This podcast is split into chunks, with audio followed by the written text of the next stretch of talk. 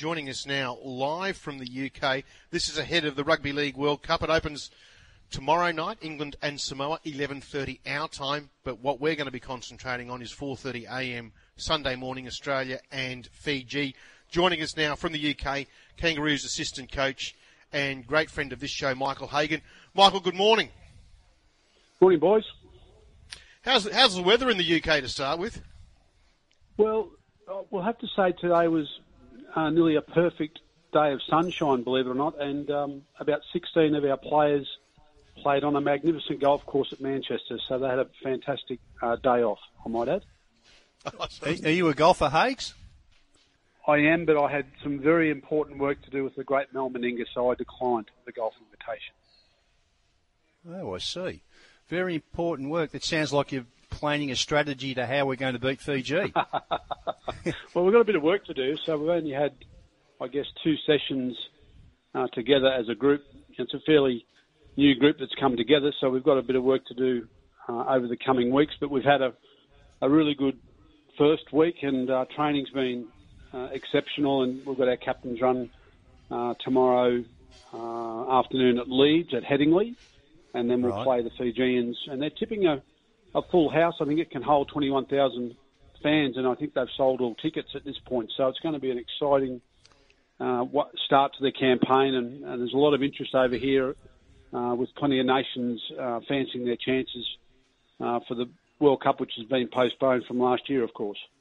Hagues, I think only a supreme optimist would suggest that Fiji have got any hope of beating the Kangaroos.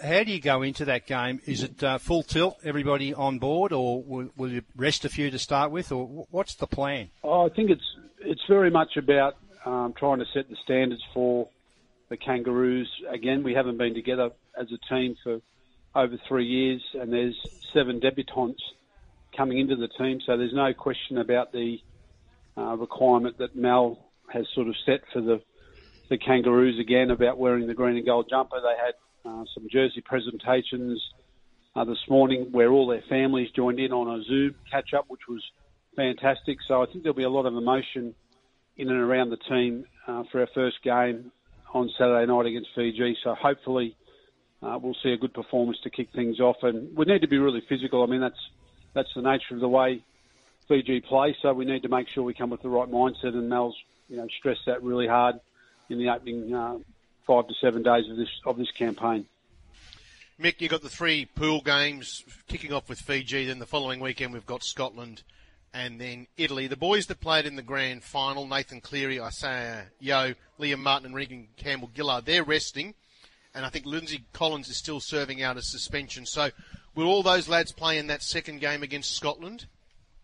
Yeah, they'll all play uh, next week, including uh, Campbell Graham and also Matt Burton, who are number 18 and 19 at this stage. So Mal's very mindful of uh, making sure that everyone gets uh, a share of footy in the opening three games before he then starts thinking about uh, our best 17 for the quarterfinals, semi-finals, if we're good enough to progress that far.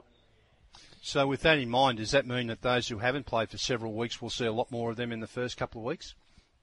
Yeah, you think so. I mean, you know, it's been a bit of a balancing act with uh, some players whose campaigns finished uh, in the regular season rounds, and then we've had a number of players obviously play right through the semi-final series and or into the grand final. So it's a bit of a um, an issue of just managing their their workloads and um, game time. And I mean, the Prime Minister's game was a good example for uh, three or four or five players to get a, a bit of footy there. So uh, blokes like you know Tino Fa'asuamaleaui, Angus Crichton, um, DCE, Benny Hunt, you know they'll all have the benefit of uh, that game, and, and they'll all be very much front and centre for the game on Saturday night. Mick, uh, you're going to do what, what Queensland did. We're going to have Ben Hunt starting there. I was going to say in the number nine jersey, but we'll get to that in a moment. But he'll be starting there in dummy half, and, and Harry Grant's going to come off the bench.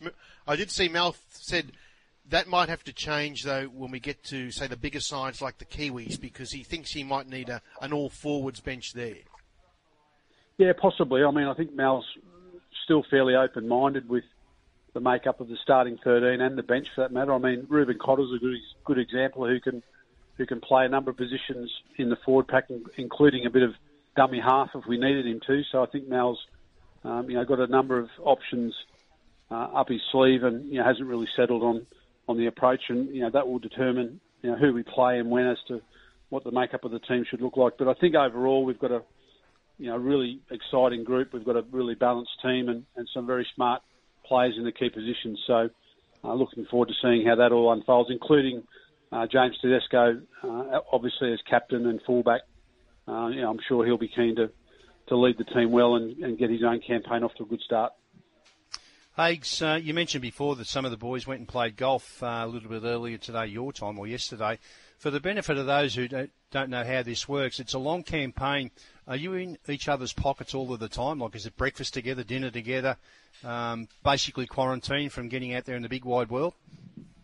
Yeah, I mean, we're, we're certainly spending a lot of time together. I mean, Mal's, you know, the most experienced uh, person when it comes to having been on tours as a player and as a coach. So he's very much about uh, trying to make sure that we're all uh, mixing in and uh, looking after each other uh, as much as we can. And I guess we've got you know 12 debutants, so you've got a number of guys that haven't been uh, on a tour before, including you know, a couple of young players. Jeremiah only has turned 20, I think, um, and a couple of guys that you know haven't been in this representative sort of arena because of COVID and because uh, no one's really travelled too much. So, yeah, we're very mindful of just the the duty of care and making sure that we look after each other's welfare. And, um, you know, that's always a big part of uh, Mal's um, sort of plans with these teams. And, you know, I think we'll, we'll enjoy ourselves, but, um, you know, we'll be spending plenty of time together on and off the field. Mick, uh, always get asked this question when you get to kangaroo tours. Initially, do the Queenslanders hang out with the Queenslanders and the same with the Blues, or with their club loyalties, they all know one another and they, they gel pretty quickly?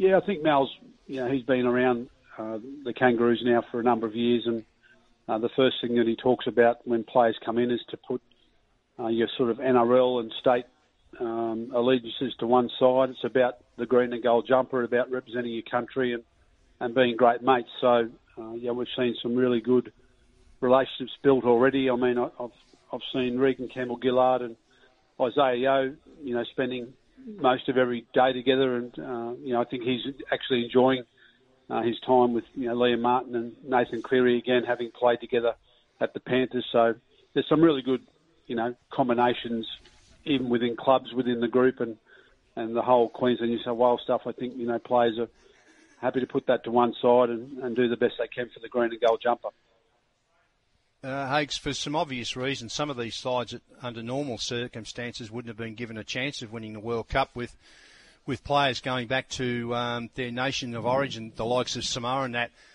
mightn't be ideal for Australia, but it certainly opens it up somewhat. Uh, you know, we've probably got four or five realistic chances of winning the Cup now.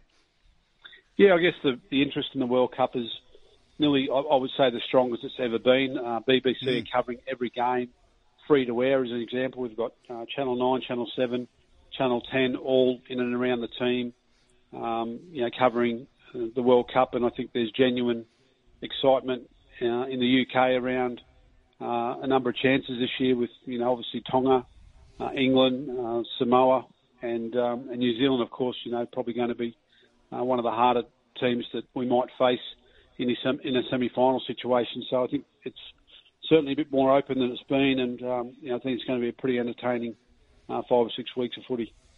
One of the uh, interesting talking points back here in Australia, because when we fir- first heard that the, the jersey numbering system is going to be different here at the World Cup, how does that sit with the boys?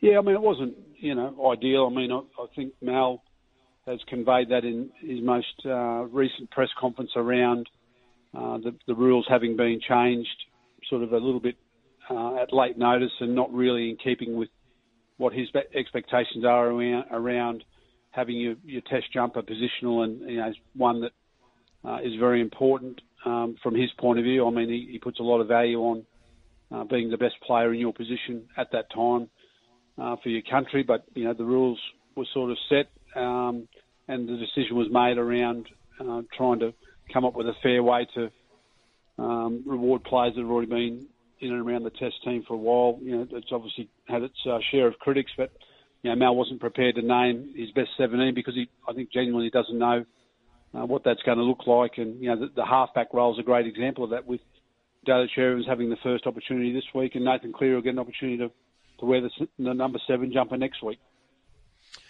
We know it's getting late there in the UK, Mick. We really appreciate your time this morning. Good luck Sunday morning against Fiji. I think in these early stages, we just hope we come through unscathed, injury wide. We appreciate it. We'll catch up again soon. No worries at all. All the best. Thanks.